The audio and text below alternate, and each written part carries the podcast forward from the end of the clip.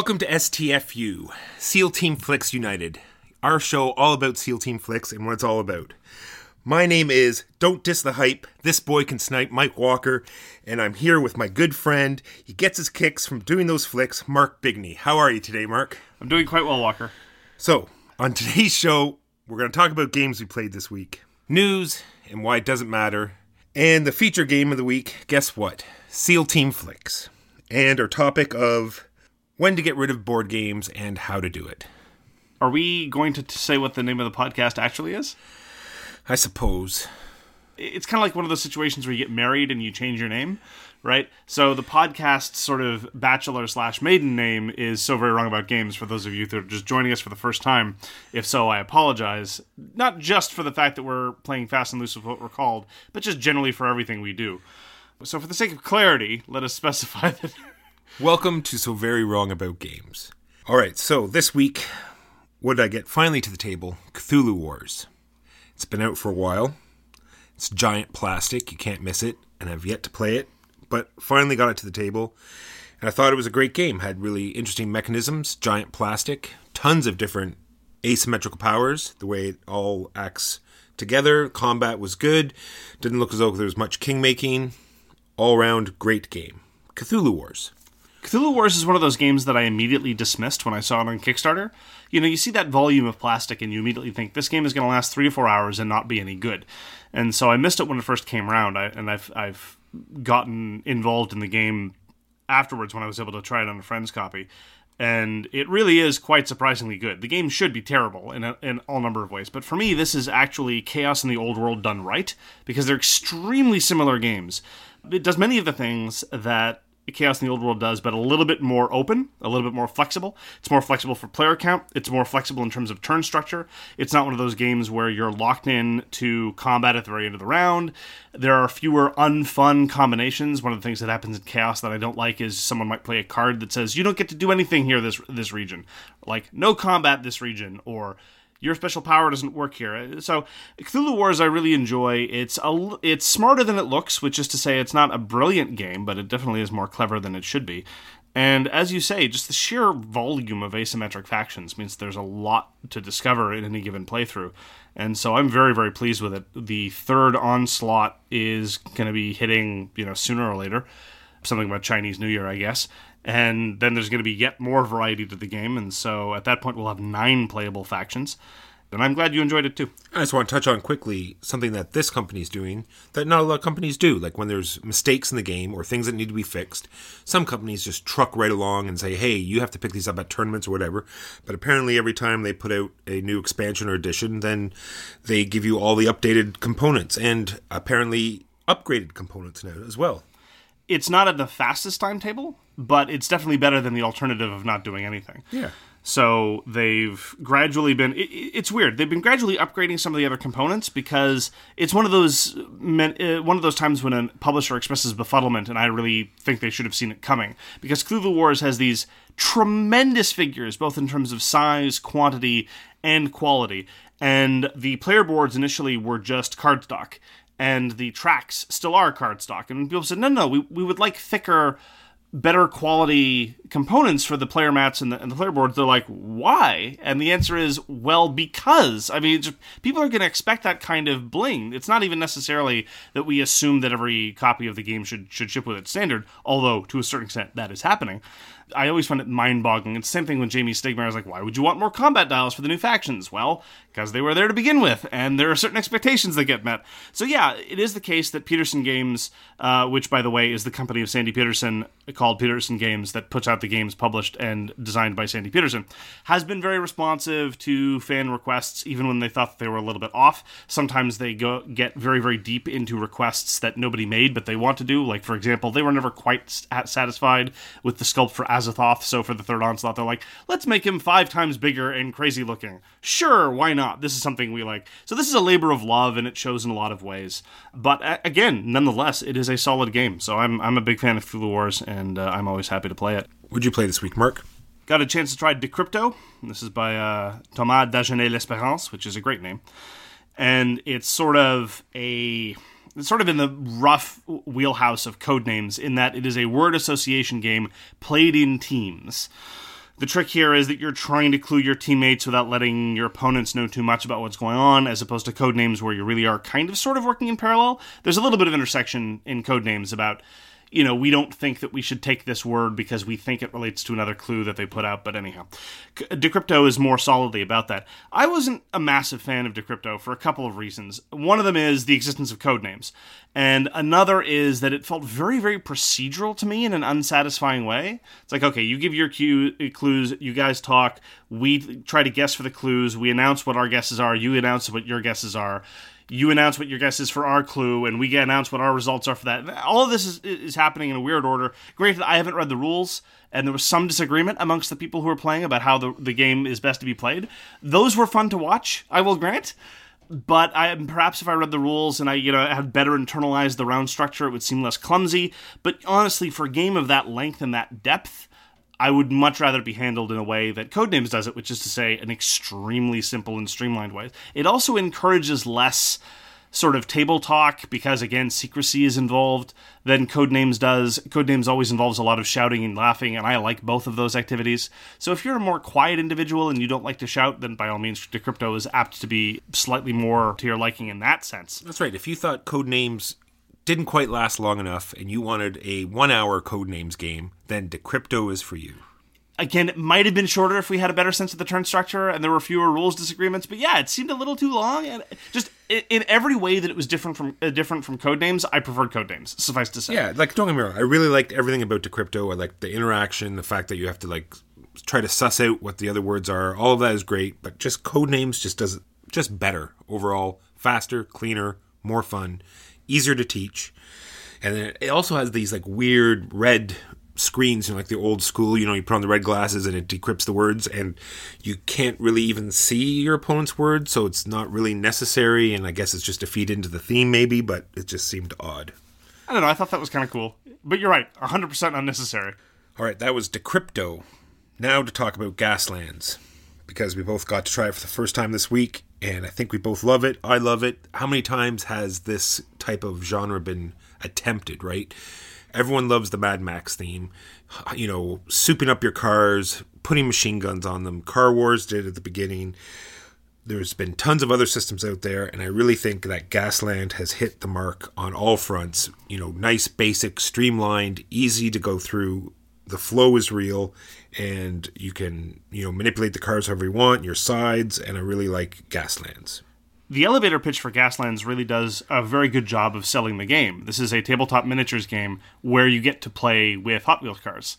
And for many people, that'll be sold. This actually, not in a nostalgic way, this is one of those weird instances where when I was a kid, many of my toys were Hot Wheels cars. We grew up under the poverty line, and Hot Wheels cars are great. As, it, as an adult now, I realized they're basically a buck a car. And for a miniatures gaming system, that's perfect. I used to think that Infinity was the way to do miniatures gaming on the cheap, but Gaslands has it beat hands down because all you need for a game of Gaslands is the book itself and a handful of Hot Wheels cars, and you're done.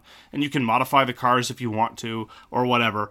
But it doesn't require a whole lot of terrain, and probably whatever terrain you have, if you've ever done any miniatures gaming, will be fine. If you haven't done any miniatures gaming at all before, Salt Shakers will be fine and it's a blast to play. It's uh, it uses maneuver templates, not entirely unlike X-wing, but there's no simultaneous action selection, so it's less about doublethink and more about well, can I maneuver past these obstacles in this proper way? It's got a great system of manipulating your gears, about the risk of going faster and thereby activating more and covering more ground, but then your cars become more difficult to, to handle. As you say, the theme is really well executed. There's a lot to like about Gaslands, and I think that merely the mention of how it works has, has, has inspired our local group to a certain extent. And I've only played it the two times now, but I've had a great time each time. They've turned out very differently each time. Lots of chaos and lots of interesting moves and lots of hilarious failures as your car tumbles over helplessly and starts taking damage. This was put up by uh, Osprey Publishing, which puts out Bolt Action and a number of other relatively mainstream historical tabletop war games.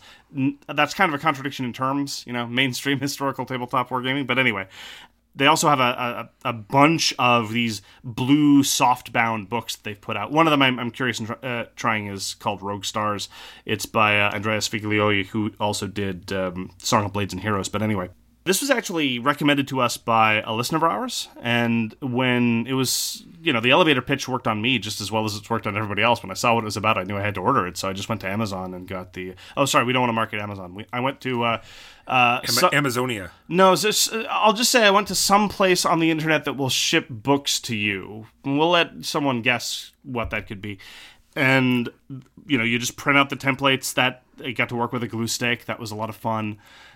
It's just, I've been having a, a, a lot of uh, good times with it. It's a very low barrier to entry, both in terms of cost and rules explanation tabletop game. And uh, ga- I'm very much looking forward to seeing what else Gaslands has to offer. I want. I don't want. You know, this is not our this is not our feature game, but to go on about it a little bit more, there are three key game mechanisms that I love, and they're all intertwined with each other. And the ones I want to talk about now are the the hazards tokens. So you use these hazard tokens to increase your gear, and depending on the template you use, you're going to get more hazard tokens. And if you get so many, you know, you could wipe out. But the fact that there are six activations which are represented by your gears. So everyone in the first activation, anyone who's in gear one moves, and then so on and so forth up to gear six. And in every gear, you have a chance to increase your speed to the next gear. So you can stay in. You know, all six rounds as long as you keep going faster and faster. And if you wipe out or have to slow down for any reason, then you're out and everyone else, you know, gets to keep going. And I think that is a fantastic game mechanism. I've been having a blast playing it. I've been having a blast getting more cars.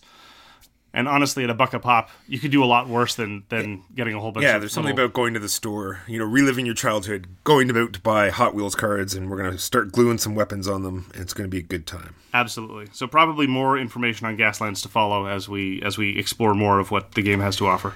We played Beowulf the Legend. Beowulf the Legend is probably, in my estimation, one of Reiner Knizia's least appreciated modern designs.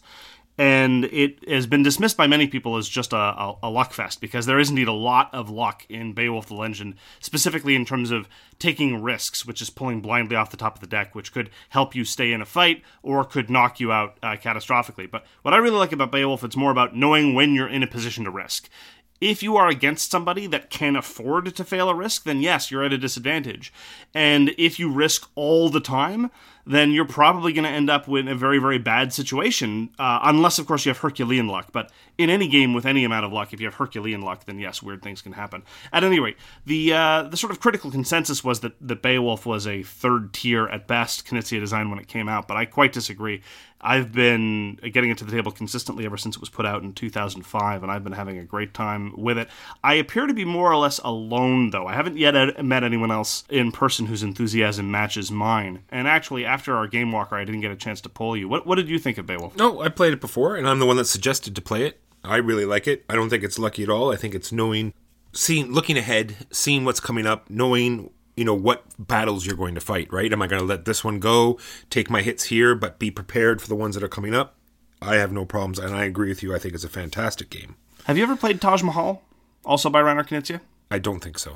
So Taj Mahal is widely regarded as one of Knizia's best designs, and I'm not in lockstep with the rest of the Reiner Knizia fandom because I don't like Taj Mahal. I think it's a little too restrictive. I, I recognize it as a good game. Taj Mahal and Modern Art for me are very good games that I don't want to play. And Beowulf to me is very much like Taj Mahal, only fun, because Taj Mahal is very much about managing a very scarce resource of cards, knowing when to fight and knowing when to get out. The trick is, though, that in Taj Mahal I sometimes find, and this is probably just because I'm not very good at the game, that you end up in pissing contests without even really wanting to be in pissing contests. You didn't even know that that's what was going to happen. In Beowulf, though, you know what's going on. Now, sometimes you're going to make bad decisions, and in fact, in the last game we played, I made a very stupid decision to, you know, bullheadedly pursue, pursue on when I just should have folded, and I probably would have been a lot happier as a result. But in Taj Mahal, sometimes you're like, okay, I'm just going to play this one card and get out, and then suddenly all you're you're in this attritional war that you never wanted any part of, and there's a no-win situation that you really couldn't have contr- controlled or foreseen, at least in my experience.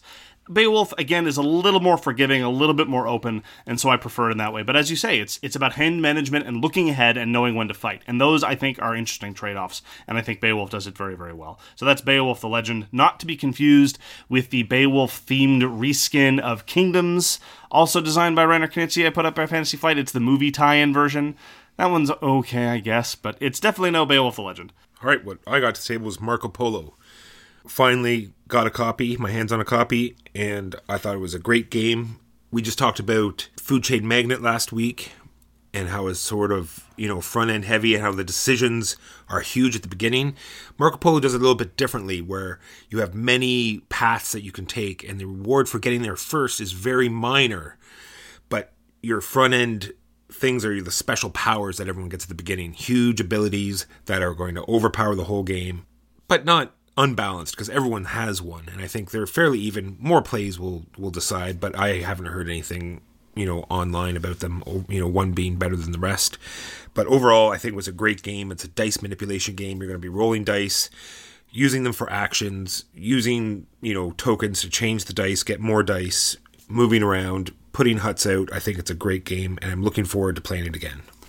Me too. I thought it was very good. I would I would like it a, a, better if it gets down to about seventy five to ninety minutes, but I think with with repeated exposure it can get there. Our game took about two hours, which I think is a touch too long for uh, a game of its depth of decision making.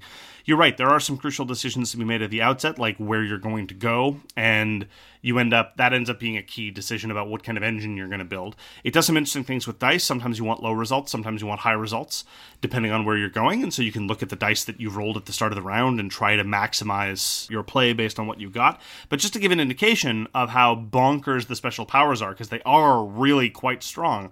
One of the special powers you might acquire, everybody gets one at the start of the game. One of them is you don't care what numbers you roll. You don't roll dice. You just stipulate what number you want them to be wherever you go. So obviously, even if you've never played the game, that intuitively makes sense about how strong that is because everyone else is rolling, and there are going to be some serious impacts based on whatever you roll. But it seems to all work. I mean, it's not it's not like Cosmic Encounter where it's it's barely controlled chaos. Instead, it's a relatively tight system where basically where, the way one of our our friends described it, it's like each power gets to ignore one of the game constraints there's just a, a, mechanism of the game that limits what you can do, and every power more or less allows you to ignore it entirely. And I think that was reasonably apt, especially in, in his case. So I'm looking forward to seeing more of it. I agree with you that, that we don't have enough data to decide whether or not something's overpowered, but it's definitely fun to maximize the crazy special power you had. Yeah, now now that and after looking at it, you definitely have to uh, look at the board before you start because the whole board is randomized pretty well and it is fairly key. You can't just sort of it's not like other games where you progress as you go further, you know, you progress throughout the game. This you sort of really have to plan your route out. You can't just say, "Well, that first base looks good" and just go from there. You sort of have to, you know, gauge your whole game and then go from there and that would be the mistake that I made. Just one? Just one mistake? One of the mistakes that I made. Sure, fair enough. Final game I'd like to talk about is a game I've been wanting to try for a while. It's called Dungeon Degenerates Hand of Doom. This is put out by Goblinko this year, and Goblinko is a company that seems to exist exclusively to put out Dungeon Degenerate stuff. I was drawn to it because it has a number of very, very ardent adherents, and it also has a very consistent and very striking art direction. And as a result, partially because of that and partially because of the uh, thematic decisions, it avoids a lot of your standard adventure tropes. I've commented before specifically about a game called Assault on Doomrock that I, I kind of enjoy it when fantasy tropes are inverted and instead of heroes, you're basically desperate people scrabbling around in the mud who are more or less doomed. And Dungeons and Degenerates definitely leads with that. The problem is, while it is very interesting aesthetically, while it does also, it's worth noting, relatively interesting things with a branching campaign that seems far more open than lots of other branching campaigns, possibly more on that later. In that you have, you know, genuine choice. Like the first scenario involves you getting sprung out of jail by a guard who wants you to go get something. And among your various options are once you get that thing, you can give it to whoever you want. You can deliver it back to where he told you to, you can deliver it somewhere else, and all of these lead to different scenarios. And so that was really, really neat. But the fundamental gameplay just doesn't cut it for me. Basically, it's a standard sort of point to point. You walk somewhere, you pull a card, and it tells you if enemies spawn, and if the enemies spawn, you roll dice to defeat them. That's that's more or less it. I'm being somewhat unkind deliberately just for the sake of giving an, an overall picture, but there wasn't anything really novel or interesting in terms of the gameplay elements to grab me, which is a bit of a shame. I still enjoyed it because of the world, because of the way it was rendered. But it's really when there's a well rendered world with gameplay that I find engaging that a game really uh, sings for me, like, for example, Assault on Doomrock, which is a very different kind of game, but it has some of the same kind of trope and versions, and it's also a fantasy adventure game. You know, Assault on Doomrock has very, very compelling and solid combat mechanisms, whereas Dungeon Degenerates, you basically are rolling a whole bunch of 2d6 for attribute checks, which doesn't really do anything for me anymore. I'm going to take a look at some of the later scenarios, see if any of them have a little bit more in terms of, you know, character growth or, or, or any sort of flips on the system, but as it was, I, I think it's a very, very interesting artifact, just not one I'm particularly interested to play anymore, and that was Dungeon Degenerates Hand of Doom. So, on to news and why it does not matter. I have actual no board game news. My only news is swag news, and after this episode, we will be on to our summer schedule. At the moment, what we're planning on doing for our summer schedule for the time being is one week on, one week off. So, in other words, we are not going to be having an episode next week, but we will the week after. Thanks to the miracle of technology, you'll be notified whenever there are new episodes anyway. But basically, I think we can sum, our, sum up our thinking in the following way We're going to take all your Patreon money and we are going to abscond to the Caribbean. You'll never hear from us again, and we'll just be in mai tais for life from all the uh, the money you've sent us. Mai Tais! I do have one bit of news though that I'd like to talk about, and personally, I do think that it does matter. The a number of posts have shown up on Reddit detailing basically a whole bunch of things that I already knew, namely that it is really, really awful being a woman in the hobby games market. Whether you're a war gamer, whether you're a minis gamer, whether you're a Euro gamer or an Ameritrash or whatever, it kind of sucks for a lot of reasons. And basically, these are stories that are version versions of that I've heard all, all manner of times before. Whether it's the employee who assumes you don't know what you're talking about, the fellow gamer who assumes you don't know what you're talking about, or just generally men that assume you don't know what you're talking about. Actual sexual harassment, actual sexual assault, where people are cornered and prevented to leave, or repeated sexual overtures that are unwelcome and visibly so, but keep continuing. There were claims of harassment at Origins this year. I don't know enough about the details. I'd rather not get into it. But a number of people have just been posting on Reddit and elsewhere I'm a woman in the gaming industry. This is what I've had to put up with over the years. And just, again, nothing that I didn't know before, and that, nothing that I haven't heard from my friends and family for years, and nothing that I haven't seen with my own two eyes happen. But all that I want to say is this, because I'm, I'm certainly no expert on this, and as you know, your standard middle class white cis male, I'm certainly not in a position to be any kind of leader or exemplar in this. But this is all that I have to say, because some of the reactions from people like me or at least in some of the same groups that, uh, that, that, I'm in, to some of these tales really frustrated me because they tended to take the version of, look, there's a burden of proof. You can't go around just hurling accusations around here, which is nonsense. Because if somebody shows up on uh, board game forums saying, I went to a con and all my games got stolen, nobody shows up and said, oh, there's a burden of proof. You can't go just go around saying, using a word like stealing. That's nonsense. We have to start using the same kind of standards. But also just sort of, oh, you know, you're being oversensitive or you're taking things out of context, or I know this guy, he must have meant it nicely, whatever. Here's here's all that I have to say in terms of how to react to things like this, even if it's against your friend, even if it's something like that. What we have in these instances, what we have when people come forward to share these narratives, and it's not easy because they know they're going to be subjected to a whole bunch of nonsense and crap in response, is what they're doing is they're explaining how the environment has made them feel. What they're explaining is is that they that they feel unwelcome and that they've been made to feel unwelcome in a variety of ways. Even if you think that some of these claims might be even embellished, perhaps even deliberately, like even assume the worst case scenario that these, that these are people exaggerating instances, even though I don't think that's the case. I think the first question shouldn't be how can I undermine this person's account, but rather what is it that we can do to make our environment more welcoming for everybody? Because at the end of the day, whether you want to get political about it or whether you don't want to get political about it, we need to be a little bit better at making environments where everyone feels like they can have a good time. Because at the end of the day, that's what gamers, hopefully, we should aspire to. And I think that the natural defensive reaction that I definitely empathize with, I'm, I'm one of the most defensive people I know defensiveness doesn't get us anywhere because when people come to share their stories, they're not here to incriminate anyone. What they're what what often they're trying to do is help improve the environment, right? So if somebody comes up and says, you know, I want to accuse a specific person of a specific thing, I think we don't we should all shun them or send them to jail. Absolutely. Start talking about burdens of proof. Start talking about, you know, I know this guy, whatever. But if somebody shows up and says, here are things that have happened to me and here's how I feel in gaming environments, it's not about you. It really isn't It's about what you do to make other people feel welcome or what you do to make other people feel unwelcome or unsafe or harassed or objectified. And this is something that I say not because I think I'm very good at keeping this in mind, but just also so as to remind me of what's happening. So, as I read more and more of these narratives that come up, I'm heartened by the fact that not all the reaction is bad. I heart- heartened by the fact that some of these people feel safe being able to relate these stories, even if it's anonymously. I see it on Twitter, I see it on Reddit, I see it on Facebook. And I would just like to encourage all the swag listeners, whether it's in response to, to stories like this or just in general, this is something that both Walker and I have talked about repeatedly. Try to think about ways to make sure that your environment is welcoming, open, and safe for everyone involved. It's not about you, it's not about your reputation. It's about whether or not you're able to make the people that you're spending social time with feel like human beings rather than victims or objects of harassment or assault. And that's all I have to say on the topic. Well said. Thank you, Walker. I'll try not to get on the soapbox too often. The reason I, I do this, the reason anyone do this is to introduce people to games, to have to show how interesting this hobby is and how great this hobby is and how welcoming it, welcoming it is to everyone and just try to make it that way. Also well said. So let's move on to our feature game. Our feature game this week is SEAL Team Flicks by Pete Ruth and Mark Thomas. Before we start the review, full disclosure, the copy of SEAL Team Flicks we played was a review copy sent to us by WizKids.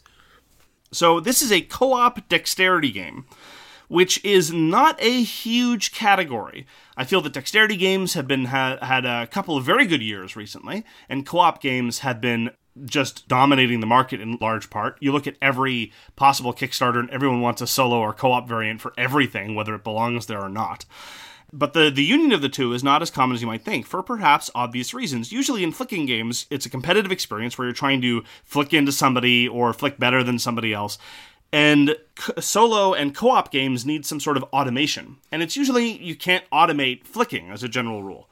So there are only three prominent examples of co op games that I can think of, or that I've played. One of them being SEAL Team Flicks, one of them being an old Haba game called Castle Knights, which was a fascinating affair whereby you had this bizarre implement that was kind of like an elastic band connected to four strings. And so you had four people using, trying to manipulate this band so you could pick up blocks and build a tower under a time limit. It was fun. It was kind of neat. It was it, it was it was really cool. I enjoyed it. I like a lot of Haba games. We've talked in glowing terms about Rhino Hero Super Battle, which was another Haba game. And the other co op dexterity game, which is much more recent, is Flick 'em Up Dead of Winter. And it did a brilliant job, we've talked about this before, of automating the zombies because what you do is you take some plastic zombies, you dump them in a tower, and then they tumble out in a quasi ish random way. And if the zombies knock anybody over, they start losing life. And so that was really neat. The way that SEAL Team Flicks does it is yet a, a third way in that there are antagonists, but they don't work quite the same way as Flick 'em Up Dead of Winter. So I just wanted to, to, to, to sort of situate what a co-op dexterity game might look like. Walker, why don't you walk through a little bit what we do in SEAL Team Flicks? Well, there's over 18 missions. So essentially, what you're doing is you get your team together, you get to pick out weapons and equipment depending on what level you are because there's an interesting leveling system. Then you you know deploy your guys at the starting point and you populate the map that's already set up with walls and and uh, boxes and crates and stuff in the way. And then you populate it with enemies which are there three different kinds. There's patrols there's sentries and there's masterminds. There could be civilians as well. And then you uh, start taking turns and you move through the level you know eliminating the the enemies showing how great you are shooting discs or how terrible you are. There's also how great you are if you're walker and how terrible you are if you're mark. That's that's that's more or less how it works. It should be on the box. I, I, I didn't say that. I was i was you know in general you're too humble. in and then there's these really interesting well more on all this later but there's really interesting little mini games that you get to play on the side and then depending on how well you flicked you either, you, either your team has been dispatched or you have, have achieved a victory and that is SEAL Team Flicks. I would like to start with a topic that we're going to come back to later, and that is the physical production of the game.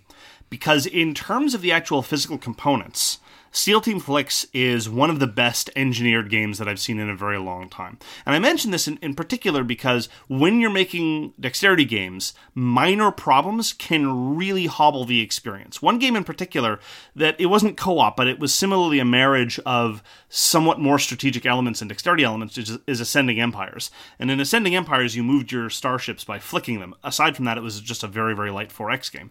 But the board was this puzzle board and the seams were very very pronounced. And so it was very often difficult to flick across the seams of the joins of the puzzle board. And as a result it was a serious serious damper on the playing of the game. I say this in contrast to SEAL Team Flicks where the boards are consist of these single relatively large tiles that are uh, this roughly the size of half of a large game board, basically, that have these walls that you slot into uh, pre-designated holes. And we've all been punching games. If we're if you're hardcore hobbyists, you know of games where it was difficult to punch things out, or things didn't fit quite well, or the printing was a little bit offset, and so it didn't look quite right. I have to say that the assembly of the doors in the actual boards is borderline flawless. It really, really is a triumph. And it needed to be because these walls are physical obstacles. You have these lovely 3D boards then with these physical obstacles that allow you to do bank shots and all these other things with respect to the, the flicking discs. And if there had been some mistakes, if too many boards were loose, I had to glue one board in in our copy. One board, uh, one sorry, one wall in out of I think well over 100 walls and that is a triumph. They stay in, they stay assembled. There's room in the box for them assembled. So setup is a breeze. You don't have to worry about any of that. I, I just have to give hats off for WizKids in terms of the physical assembly of the game. It's wonderful. And they're hugely thematic, right? You have like an airport board that has the plane that you have to storm. You have the the subway station, you know, the two subway cars. Side I love side. that map. That map yeah. is so cool. And then you have the hotel where you know you bust in through the you know the lobby and you try to get to the back rooms. There's what uh, Six maps. Six different maps. Can't name them all, but they're all very thematic, all very interesting, all hold their own little, you know, obstacles or hindrances that you have to figure out. Very, very awesome. The discs, great the standees we'll get back to, but overall, I think the production is great on this game. Well, I wouldn't go that far. I was I was being very very specific about the physical production of the game. We'll talk a little bit more about other issues because uh, I, I, would like to just emphasize the element about the boards because I've been in discussion with the uh, designers of the game, Pete Ruth and Mark Thomas, and what they said. They said this also in the very excellent designer diary that we flagged last week on Board Game Geek. There was a choice uh, for a while. Originally, when prototyped, the game was played with a type of component called a roly pawn, which I've seen in Mechanus Burgo and a couple of other games.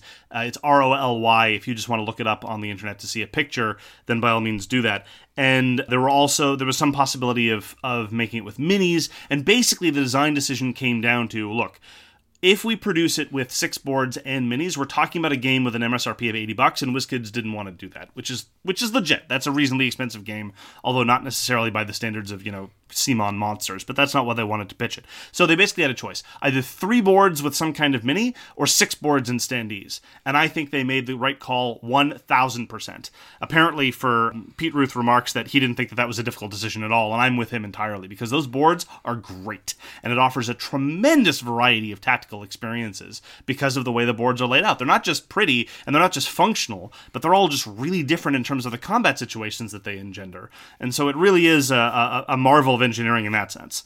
Agreed. So let's talk about perhaps some of the less good elements of the production. Because, uh, for one thing, the boards, although very pretty, they sent the wrong version to the printers, apparently, and so the in- setup information for sentries is absent. Now, I didn't feel this was a tremendous problem initially because if you squint very carefully at the setup diagrams in the scenario book, you can see where the sentry setup is supposed to be, but sometimes it's obscured and sometimes it's not very clear. Uh, so that's a problem.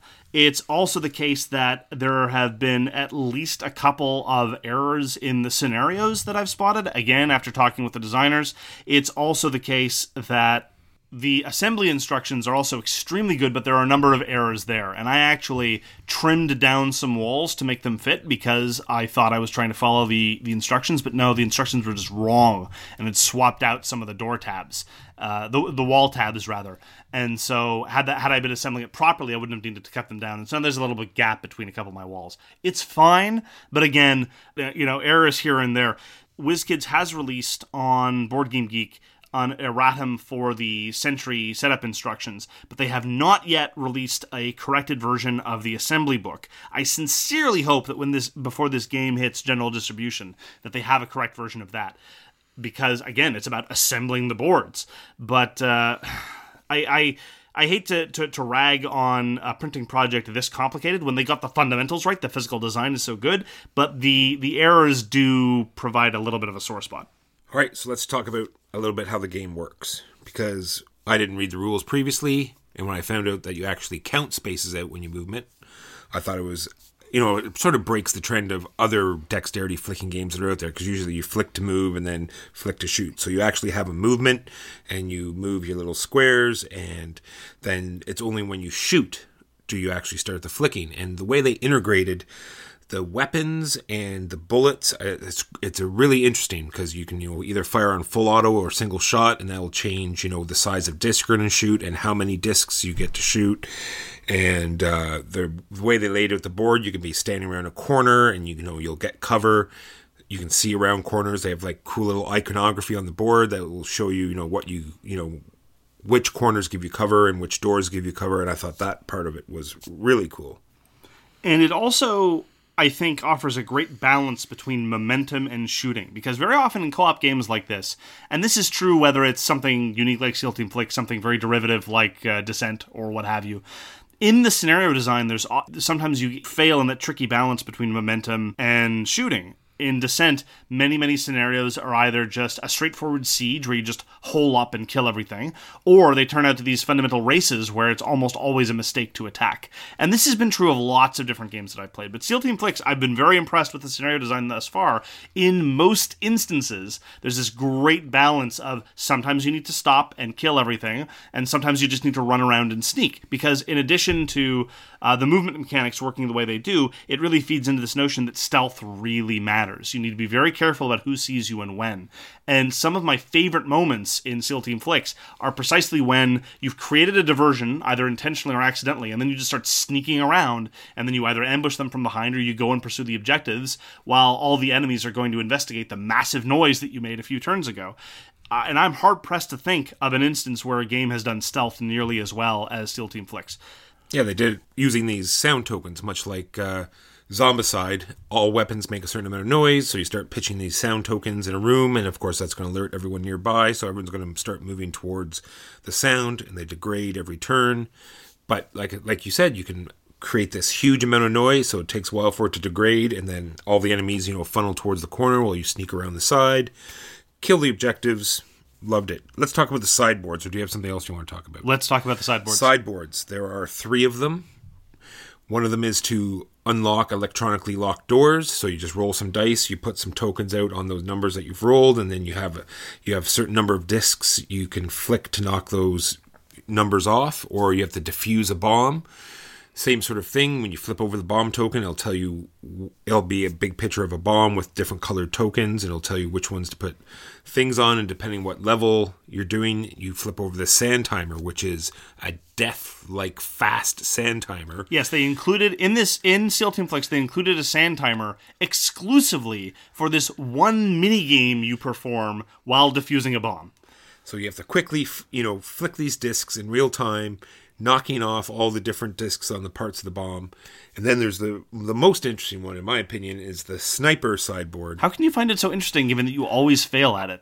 I, know. Well, that's why I just make no mistake. Just, just for context of listeners, Michael Walker is deadly with a sniper rifle in SEAL Team Flicks when he's flicking it in the normal map board. Whenever he goes to the sideboard, which I and I can sometimes see him looking off, he gives a little side eye, thinking, "Oh, maybe I should." No, the answer is no. Don't use the sideboard. You will fail and kill us all. So, in SEAL Team Flicks, there's all sorts of these crates and stuff that are over the board, but they don't block line of sight. You can see over them, but they provide cover for the enemy because you can't flick around them or, you know, you can try to bank around them.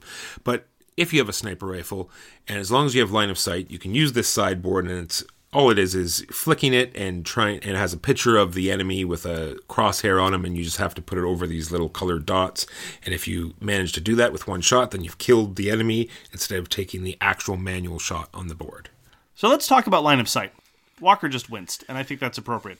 I've commented before in context of in context of games like Assault on Doomrock or a lot of other games that I really appreciate that many, if not most, modern games have recognized that line of sight is a pain, and if you can get rid of it, so much the better. If you can find a way to make sure that line of sight is not an issue, you should do that. There's a lot of calculating line of sight in SEAL Team Flicks. It is probably my least favorite element of the game, and it's something you have to do all the time. Now, you don't have to worry about what your what your own SEAL team members can see because the game is just well. You're shooting by flicking, so whatever you hit, you hit, more or less. There's very, very little restriction on that. So if you want to shoot at somebody you can't see, by all means, bank it off the wall and good luck. And if it hits it, he's dead. That's great. That's wonderful but all the enemies rely on line of sight rules. And the line of sight rules are relatively straightforward, but we're talking about a grid with lots of spaces. And the more spaces there are and the longer the distances are, the more disagreement you're going to have, the more fuzzy it's going to be about whether whether somebody can see somebody else. And what's weird is that the rules, and I'll be talking more about the rules in a moment, although very detailed and sometimes explain the same thing several times over, sometimes not in the same terms, but sometimes over, the rules devote precisely one sentence to line of sight. No examples, no helpful walkthrough, no clarifications about things like that. It's just one sentence about how line of sight is calculated, a list of things that block line of sight, and a list of things that don't. And that's kind of okay, but there have been a number of confusing things. And I find it one of the less enjoyable aspects of just a, of determining how the enemies are going to move. It's like one of those things, like you said, with Doomrock. Perfect line of sight. Tannhäuser. Have you ever played Tannhäuser? I have. Fantastic line of sight rules. Guards of Atlantis. No line of sight No rules line yet. of sight. Yeah. So this is and and I don't. It's Fantasy Flight runs into the same problem with both. There's like Descent and Yep. Imperial Imperial Assault. You know these these you know fiddly over published line of sight rules like can we just i know sometimes it it it may you may feel that it puts you in the game more or gives you more feeling that you're there but it really doesn't it just pulls you out of the game and sometimes you do need it i don't know what the answer is but just like this game leads to fiddly bits and pulls you out of the game experience I have no idea how I would redesign SEAL Team Flicks without line of sight because it's so integral to how the AI works. And and make no mistake, the AI has lots of really clever bits because the AI has to pull double duty. It needs to worry about how they fight and how they move. And in term in terms of both of that, how to deal with stealth, how to deal with commandos that they well not commandos, SEAL team members that they, where they don't know where they are, but they know that there's some noise somewhere. You know their buddy didn't drop dead spontaneously of a brain hemorrhage. All of that works great, and when it comes time to determining where enemies move, it's incredibly straightforward. It's very smooth. There's never a question of whether to take this path or this path. No, no, no. It's all clear. It's all printed out, and that is a triumph. The problem is when you start worrying about your own turn, saying, wait, if I move here, how many people see me? And the answer could be, I don't know, a couple guys, all of them, none of them? Uh, let's take a look again. And so, just to put it in simple terms, we've been playing games like this collectively between the two of us for decades and decades, at least 40 years, if not 50 or 60. And yet, still, while we're playing, we have to hold up a straight edge and say, I, I don't know, does that, uh, maybe? And that's uh, a little unfortunate. Yep, for sure. And but make no mistake, we've talked about that this is a co-op flicking game and there's none hardly any like it anywhere. And in order to get that in a game like this where you get to play against the game, a flicking game, I can see why there's going to be issues there. Yes, which I think is a good way to segue into my next complaint. And I don't know if this is just me, to be entirely fair. Walker might not be able to comment too too much on this because again, I'm, I'm I was sort of the uh, the the game explainer here. SEAL Team Flicks has a lot of really clever bits and a lot of great ways of streamlining lots of complicated things. Like I said, enemy movement, enemy AI. But I had a devil of a time getting this game right.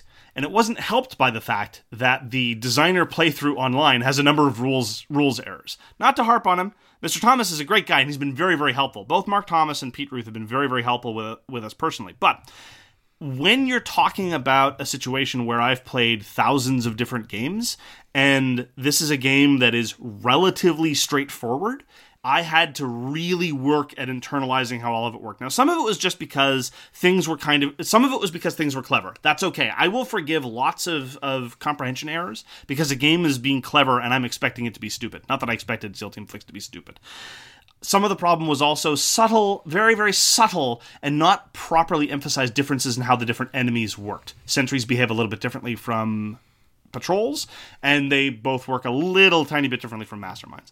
And that, you know, again, that a few more examples could have been helpful, just spelling out the specific differences. And some of it was just uh, all of these things interacting with typos, which again is another problem of, of the development of the game. So I will say, it took me a while and far longer than many other games or even many more complicated games for me to get to a point where I'm reasonably confident that I'm playing correctly. And that was, I found that d- deeply unfortunate. Now, now that I'm here, now that I've gotten past all that, it's just gravy. I'm just able to appreciate how smooth and, and, and pleasant everything works. I have an absolute blast. Again, I'm not 100% sure why all this happened, but there are some niggling rules issues that take a while to internalize. I think this is a good point to stick in this last bad point that I have. I'm wondering if this game is just hovering too much in the middle, where it has this huge rule book. It gives you this impression of being this overly complicated game when it just isn't, because the rule book is a little bit too wordy in some points, like you said. You're absolutely right that I think that a game like this is necessarily going to be a very niche product. And in point of fact, uh, both designers have been very clear, both in public and in private, that they just wanted to design a game for them. That this was this was what they wanted to do, and indeed, games with dexterity elements tend to be a niche, and games with dexterity elements with strategic elements on top of that, or tactical elements on top of that, we're talking about a very, very, very niche game. Now, it happens to be a niche that both you and I are very much happy to occupy. We we love tactical games like this, and we love dexterity games. So, in to a certain extent, we are very much in the same boat that the designers were, absent our, our concerns about line of sight and other things like that. But you mentioned the issue that it's impossible to remain perfectly hidden, and to a certain extent, that's fine. I mean, obviously, it's the case that if you could remain perfectly hidden, then the game would be too easy. But eventually, you're going to have to expose yourself to enemy fire. Maybe it's possible if you're a super genius and you can hit every single shot with your flick that you'll never be exposed to enemy fire, but broadly speaking, you will get exposed to enemy fire. And the way that's resolved is by rolling a six sided die. Because, you know, the enemies aren't going to flick at you because that wouldn't really work. So the AI works by by rolling a die. And if you if you consistently roll badly, you're going to get shot to ribbons. And there's no two ways about it. I haven't encountered too many freakish instances instances like this, but this is a game where you minimize the fire that is coming into you but at the end of the day, you could get shot in the face. And to a certain extent, that's perfectly thematic, but some people aren't necessarily going to help uh, like that balance. If you're too conservative in this game, and this I find actually true of, of, stealth games in general, whether they're video games or board games, if you're too conservative, if you're never willing to subject yourself to the little risk to either dash for the next room of cover or expose yourself for a good shot, then you're just not going to get anywhere. You have to suck it up and be willing to, to, to, to throw that die of, of fire in your face. Yeah, there's definitely a risk reward element to this game because they get to react after every action you do, regardless if it's a free action or a real action. So as soon as you finish a move within line of sight of an enemy, guess what? Anyone, everyone in line of sight is opening fire. So you just have to decide whether once you put yourself in harm's way, how many of them are you going to be able to take out, and adds to the stress of your shot, which is makes the game that much better. It also helps with the teamwork because this is a game that bills itself as as being soloable, and to a certain extent that's true. And there are rules for playing as a single seal. I would not recommend it. Playing solo in SEAL Team Flix is fine, but I would recommend you play with at least two seals because the teamwork element is great. Because if your seals are, are, are, both holed up in the same room, well, there's not a whole lot you can do. But very often in the scenarios that we play, this was especially true of the airport scenario, for example, we can say, okay, look, if I step out, one guy's going to fire at me. But if you step out, three guys are going to fire at you. So why don't I activate first and try to take them all out? And then sometimes that happens, sometimes that works, and sometimes it doesn't. And then you have to reevaluate. You have to constantly reevaluate how it's, much fire am I willing to take. And sometimes you, you know, kick open the door and spray about hundred bullets into the same wall. That might happen too. Yeah, that's known as the uh, the the Mark Bigney tactical paradigm. It's uh, it's called containment fire. What you do is you put bullets in a halo pattern around the enemy, immobilizing them. It's very effective. And entertaining to watch. Look, I have calls coming in from the Spetsnaz. They're going to license this. I'm going to be a, a, a, renowned tactical coordinator. It's going to be great. So, at the end of the day, what I can say about SEAL Team Flix is as follows. Dealing with the errata is unfortunate. Dealing with some of the rules issues was regrettable, and dealing with line of sight is consistently obnoxious but I have a blast playing SEAL Team Flicks. The marriage of strategic and tactical decision making about kitting out your soldiers, about moving in the right place, setting yourself up with the right cover, coupled with the joy of flicking, as you said, varying caliber of discs. I mean, the level of detail in, in some ways in SEAL Team Flicks is astonishing because you get to decide what caliber of bullet you want to fire based on the firearm you're using. And then you, when you start adding on top of this the joy of the sideboards, the it's worth noting terrible, terrible puns that are throughout the game. SEAL Team Flix is a joy. It's clearly a labor of love. It's a shame that some of the production elements didn't stand up, but the important production elements, the one that really matter, those br- brilliant, beautiful, interestingly varied boards and the and the walls, it's great. And one thing I'd like to note, SEAL Team Flix is shockingly quick. It takes about five minutes to set up, despite the fact that it's a very component heavy game. The game itself is going to last about an hour, win, lose, or draw, and that's marvelous. A lot of these other sort of uh, flicky games with, with more strategic elements, or even just some of the simple flicky games, you know, you're looking at a solid two hours, especially when you start looking at setup and things. Catacombs probably pushes closer to three. But SEAL Team Flicks gets that all done, all of this madness and beauty in a very, very, very compelling package in a very short time frame. And I'm very much looking forward to it regularly hitting the table for those select group of madmen that really want flicking combined with strategic decision making. Yeah, I have to agree with everything you said. If you feel like you want any sort of dexterity game, this is definitely one to try out. You need to like flicking games. If you don't like flicking games, then this will be a pass for sure. Absolutely. Well, I mean, it's right there in the title. It really is. Minor note also with respect to what I was talking about before editorially. The designers, I've said this before when we were talking about the designer diary, both designers had a very strong emphasis in a sort of very apolitical, pragmatic methods of inclusion. There are the SEALs are half men and half women, even though there's no the the, uh, the current Navy SEALs don't accept women. They said, "Ah, screw it. We want our daughters to be able to play this game and identify themselves in the characters." The enemies are about half men and half women. I just really appreciate that. It was it was a nice little touch, and I'm glad they went to the effort. Well, that's that's what blew my mind. You said people were sending in messages saying, "Oh my god, I can't believe you put women." And this is a flicking game. I know, I know. Killing people. You're killing people. Well, actu- actually, you know, there are no women seals, so really, I can't get involved in the theme of this game because ladies can't be seals and ladies aren't. I know you're the game's no good thematically. You're, no, you're flicking discs. I know, I know. To kill other human beings, and and their worry is the fact that one of the SEAL team members is a woman. This is this is what they're worried about. Anyway, moving on. I am looking forward to playing it again. That is SEAL Team Flicks. And now on to the topic of the week is when and why to get rid of a game and how and where do you get rid of it? Fire. Fire, burn it all. Yeah. As I said, when I was moving, I definitely felt the strong urge to burn all my earthly possessions. Well, let's just cover right off this top how we do it personally. Sure. I almost 90% of the time just give away my games. Yeah. I, I've done pretty well just two large purges. About several years ago, I did a large Board Game Geek auction for about 20 games. How did that go? I've never done a Board Game Geek auction. I've sometimes considered it. I remember going quite well. You know, same person locally, not overly locally, but, you know, a couple hours away, bought the majority of them, and I met him up in, you know, up in Toronto at a convention, and so I got to shave on shipping, and the rest got shipped out, and it was overall a decent experience. I have to say that one of the barriers to my doing that, because as I say, I've considered strongly that kind of thing, because I've got a, a trade list of, of a couple hundred titles. Now, some of those titles I wouldn't sell. They're there just to see if I can get something uh, truly uh, truly good in, in value because I've been shocked at some of the trade offers I've gotten. It's good to have a large trade list just to be able to get some churn. I'll talk a little bit more about trading later.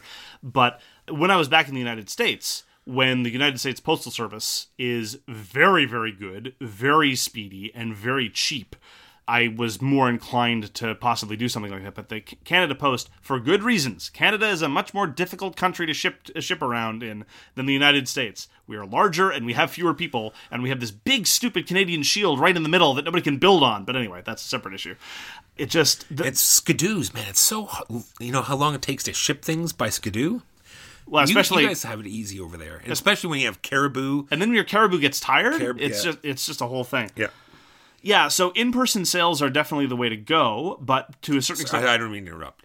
Because you know, I feel bad for these postal workers, right? And then you come into a town, every igloo looks the same. that's just a stereotype.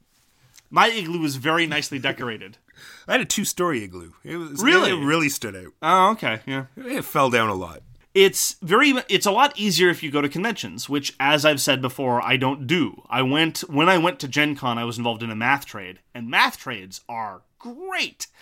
I don't know, have you ever been involved in math I trade? have not done a math trade Okay, well, let's talk about regular trading in general because that's usually my bag. That's that's that's how I, I I've done uh, a few hundred trades. I think about 400 trades on on Board Game Geek. And again, a lot of those were back around in the U.S., where the only transactional cost to doing a trade, aside from the game itself, was you know 12 bucks, flat rate priority shipping. It would ship from Massachusetts to Florida in two business days. You know, send it on a Thursday, they get it on a Saturday, which you know, again, to my Canadian mind, is is is amazing.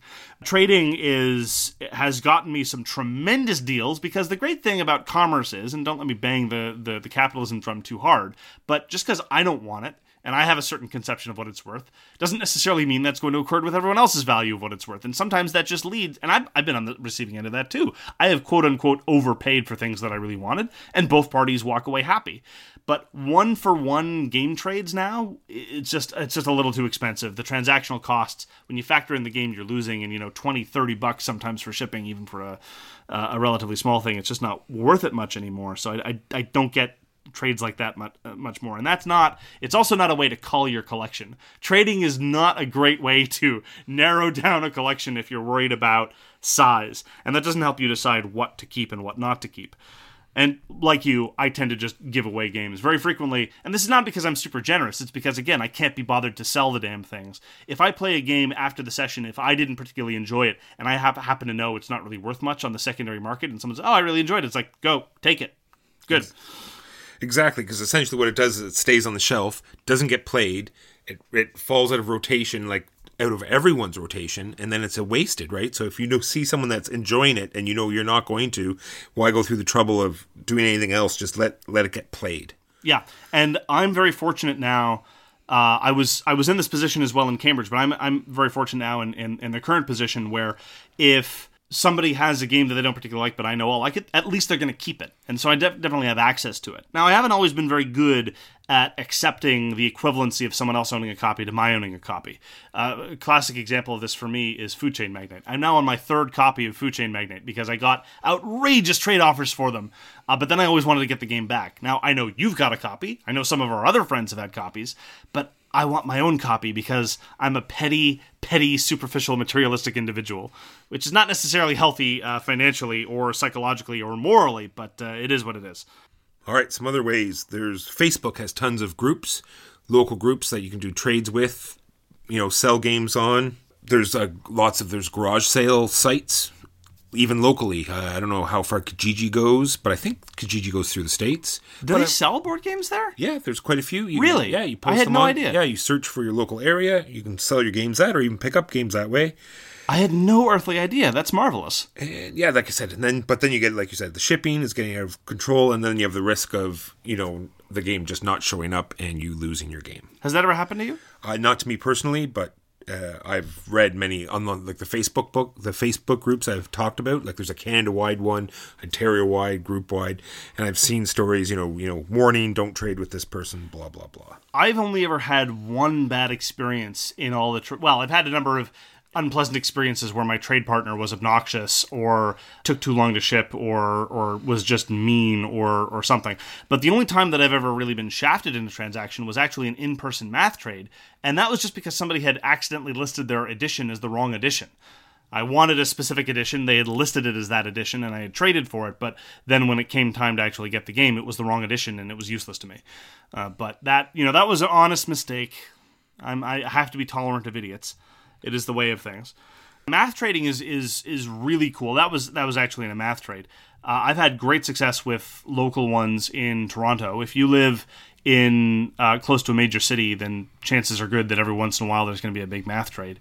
And math trade is just if if you're not familiar with them, basically it's a series of, of, ways to automate triangular trades. You know, A has something B wants, and B has something C wants, and C has something A wants. A and B can't trade with each other because there's no overlap in terms of their wants. But you know, you, if you just work the system, and that's what the math trade does on a, on a very large scale. Uh, my copy of A Feast for Odin I got in a math trade, and that was a wonderful acquisition. I quite frankly underpaid for it as well, which was wonderful. And but again, if everyone's happy, if everyone walks away happy, then that's that's marvelous. That's that's commerce for you. So I encourage you if if you uh, want to go do some research on math trades, if, if it sounds something like you're interested in, go go forth and do it. I've had nothing but good experiences. The way I was except gonna, that one time. The way I was going to describe it was like a it's a spider web. Other than a triangle, it's like this crazy spider web. You know where the game where games go in all different directions, and they're all given this value, and then they all go to the people they want. And everyone gets what they need, and well, it's not even that they're given an abstract value. That, that's why it works so well. It's individuals stipulating what they're willing to trade for it. Now, some systems do indeed work it in some sort of abstracted value system. I, have never, I've never messed with those, and again, and indeed, I don't like uh, resting too hard on what you know some sort of abstracted market value tells you the game is worth. I would just rather you know find people that are willing to sort of more holistically gauge their wants. So my best experience has been the convention bring and buys because you don't have to pay for shipping. It's easy paperwork. You just list all your games. Usually, there's three different prices you can give it. It's going to start at this. At two o'clock, it's going to change to this, and then at five o'clock, it's going to change to this other thing.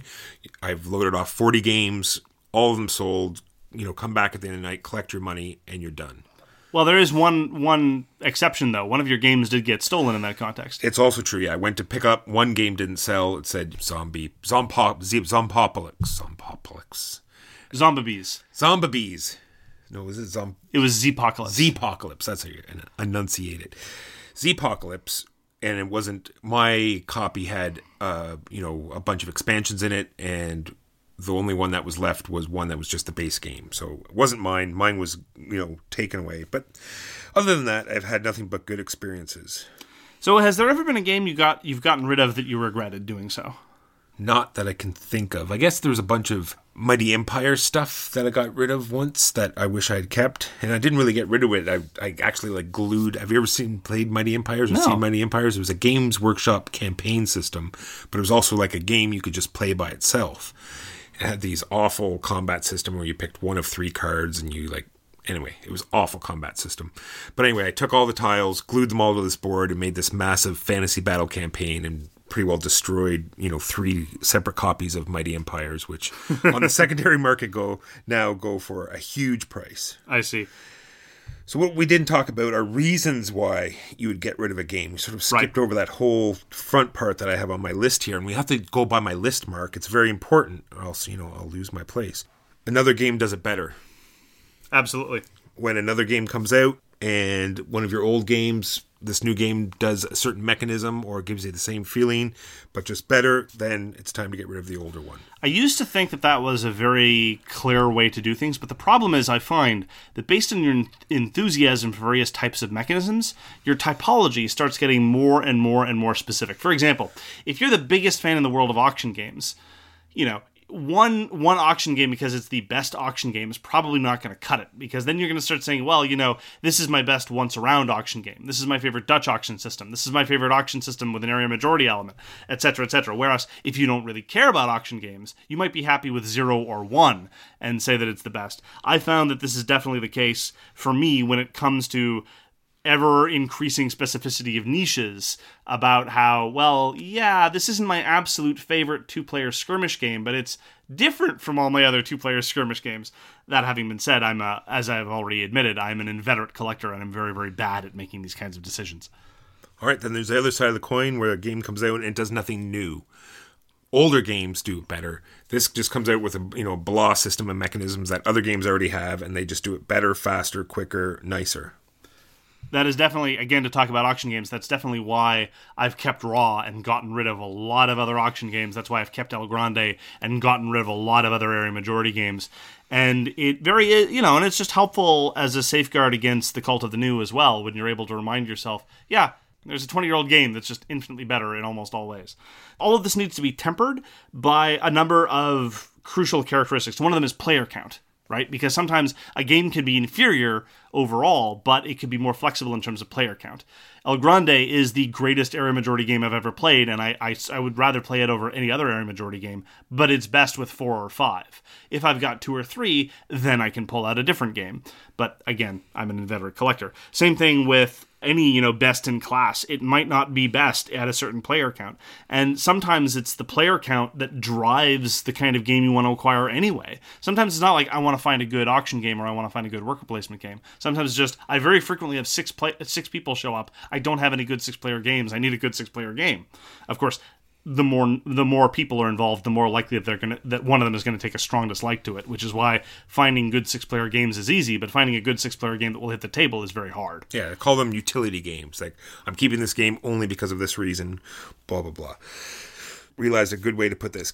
Many reasons why a game will just disappoint you when you play it. I.e., what I'm talking about here is i.e. the hype the hype was huge and when you played it you didn't have as much fun as you thought or while you're playing it there was so many missed opportunities that while you're playing, so oh, if they had only done this, or why didn't they do it this way, or why aren't these components better, or why didn't they do it this way? Why did they do it that way? And just that huge disappointment just doesn't make you want to play the game again. For you especially, I have found that if there's a game that you hate, you're usually able to shrug and, and say, oh, well, you know, it was reasonably designed, it's just not for me. But if there's a game that is derivative in precisely the right way that isn't novel in in just precisely the right way at the end of it you'll be visibly angry. And you're like why why does this game exist? This has no justification for existing. Screw this game. Yeah that is definitely one of the points that makes me the most upset about games is when there's a missed opportunity.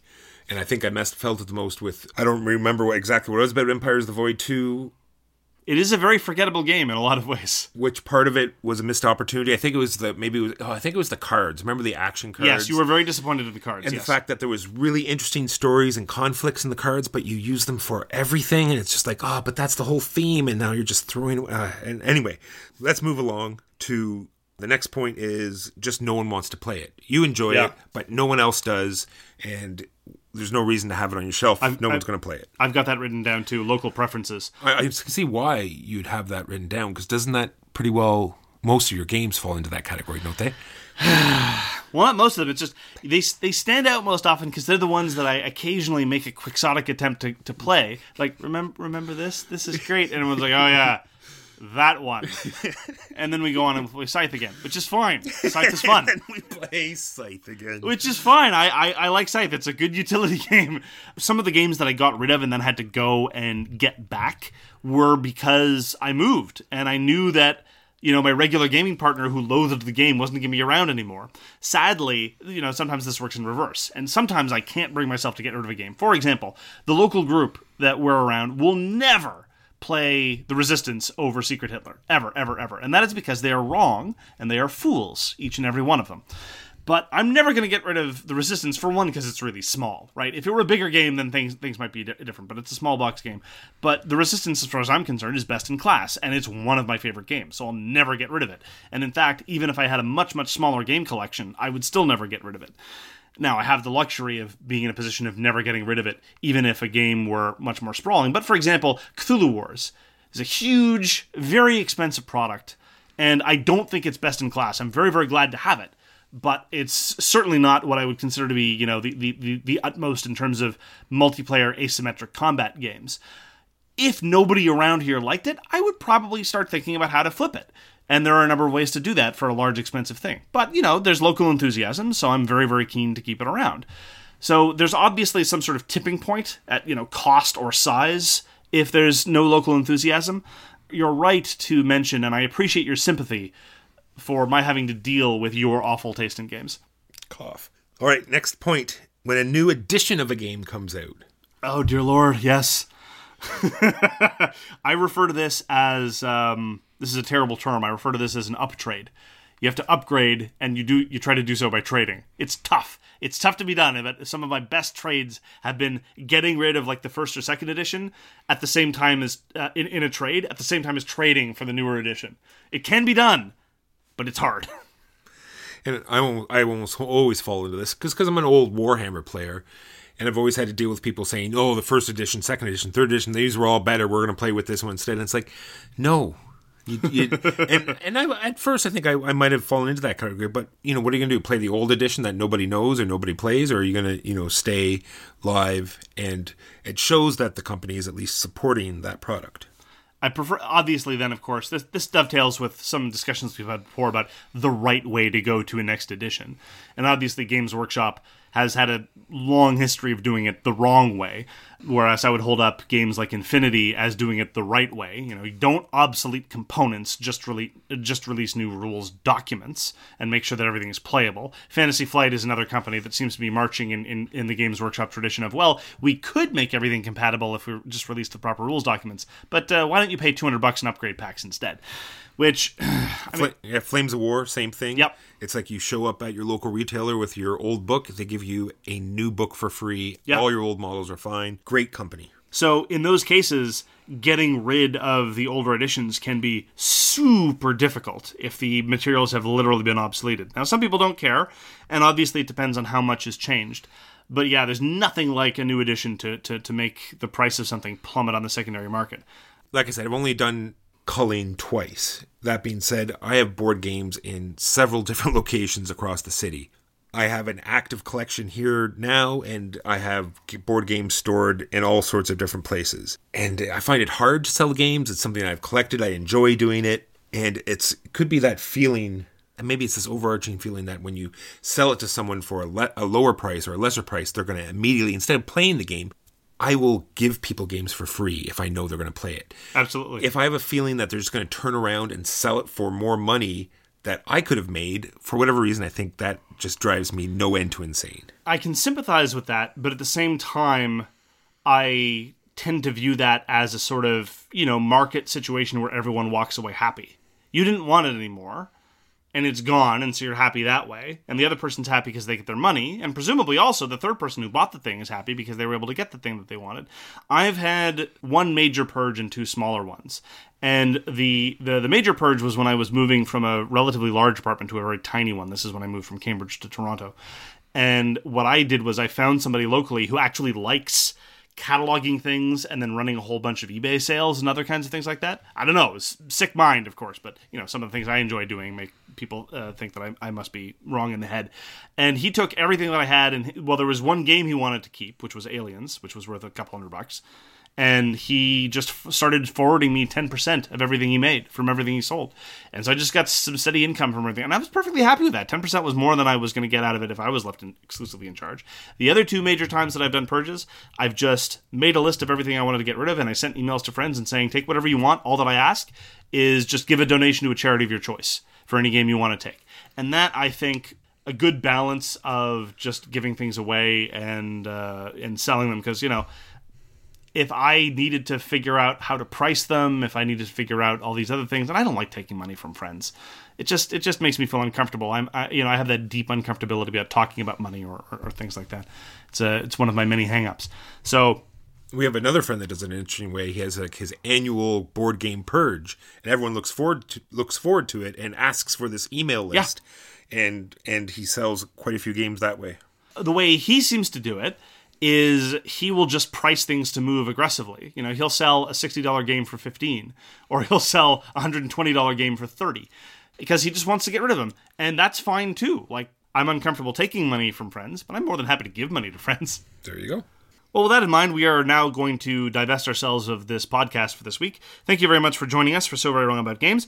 If you'd like to get in touch with us, you can reach Walker via his email, justrolldadice at gmail.com. That's J U S T R O L L D A D I C E at gmail.com. You can reach me, Mark Bigney, on Twitter at The Games You Like. For more public discussion, you can find the So Very Wrong About Games Facebook page, or you can check out our Board Game Geek Guild, which is guild number 3236. We read everything you send us, and we'll get back to you if you can. Thanks again for tuning in. We will not see you next week. We will see you the week after because it is summer and we would like to deceive ourselves into thinking that we have better things to do, but really we don't. And we hope to see you again soon. If you like this podcast, tell a friend. Take care, everyone.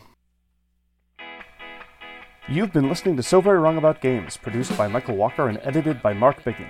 Special thanks goes to What Does It Eat for generously allowing us to use their most excellent song, FOS, as our theme. You can find them at whatdoesiteat.com. You can reach us by email at soverywrongaboutgames at gmail.com or on Twitter at SoWrongGames. Thanks very much, see you next time, and always, try to be right, but remember you are so very wrong.